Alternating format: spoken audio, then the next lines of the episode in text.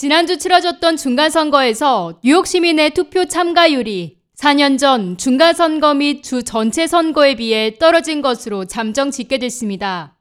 특히 투표율이 가장 가파르게 하락한 곳은 민주당 지지율이 높은 뉴욕시 borough들로 나타났습니다. 반면 롱아일랜드의 서폭 카운티 및 나소 카운티를 포함해 공화당이 강세를 보인 지역은 투표율이 높았던 것으로 집계됐습니다.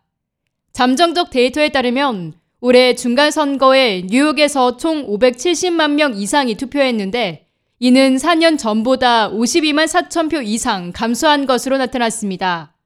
그러나 투표율 감소에도 불구하고 민주당이 우위를 점했다는 점에서 2018년과 괴를 같이 했습니다. 뉴욕의 민주당원은 공화당원보다 등록률이 훨씬 높아 유권자 참여 감소도 공화당에 큰 힘을 실어주지 못한 것으로 분석됩니다. 이번 주지사 경선은 공화당 조지 파타키가 민주당인 마리오 쿠오모를 꺾은 1994년 이래로 민주당과 공화당 간 가장 근소한 격차를 보였는데요. 민주당 캐시오컬 뉴욕 주지사는 공화당 리젤딘 후보와 접전을 펼친 끝에 한 자릿수 격차로 최초의 여성 주지사로 당선됐습니다. 뉴욕 공공이익 조사그룹 분석에 따르면 젤딘 후보가 선전했던 지역에서는 투표율이 급증했으나 호컬 주지사가 강세를 보였던 지역의 투표율은 하락한 것으로 드러났습니다. 젤딘의 본거지인 서폭 카운티에서는 2018년에 비해 올해 1만 3천 명 이상이 추가로 투표에 참여했습니다. 또 나소 카운티에서도 4,807명의 유권자가 더 투표한 것으로 집계됐습니다.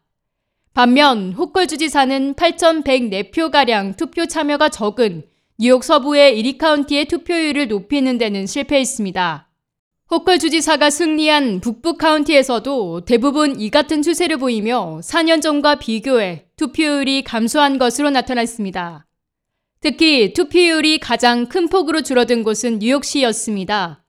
민주당 표심에서 중요한 역할을 하는 브루클린에서는 2018년보다 10만 9,815표나 투표 참여가 감소했습니다.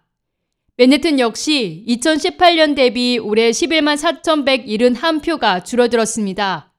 반면 공화당이 텃밭인 스테튼 아일랜드에서는 1,400표를 조금 넘는 추가 투표자로 투표율이 소폭 증가했습니다. 한편 작년 뉴욕시장 선출 투표율이 사상 최저치를 기록한 데 이어 뉴욕시 유권자 참여는 2년 연속 감소한 것으로 조사됐습니다. K-Radio 김유리입니다.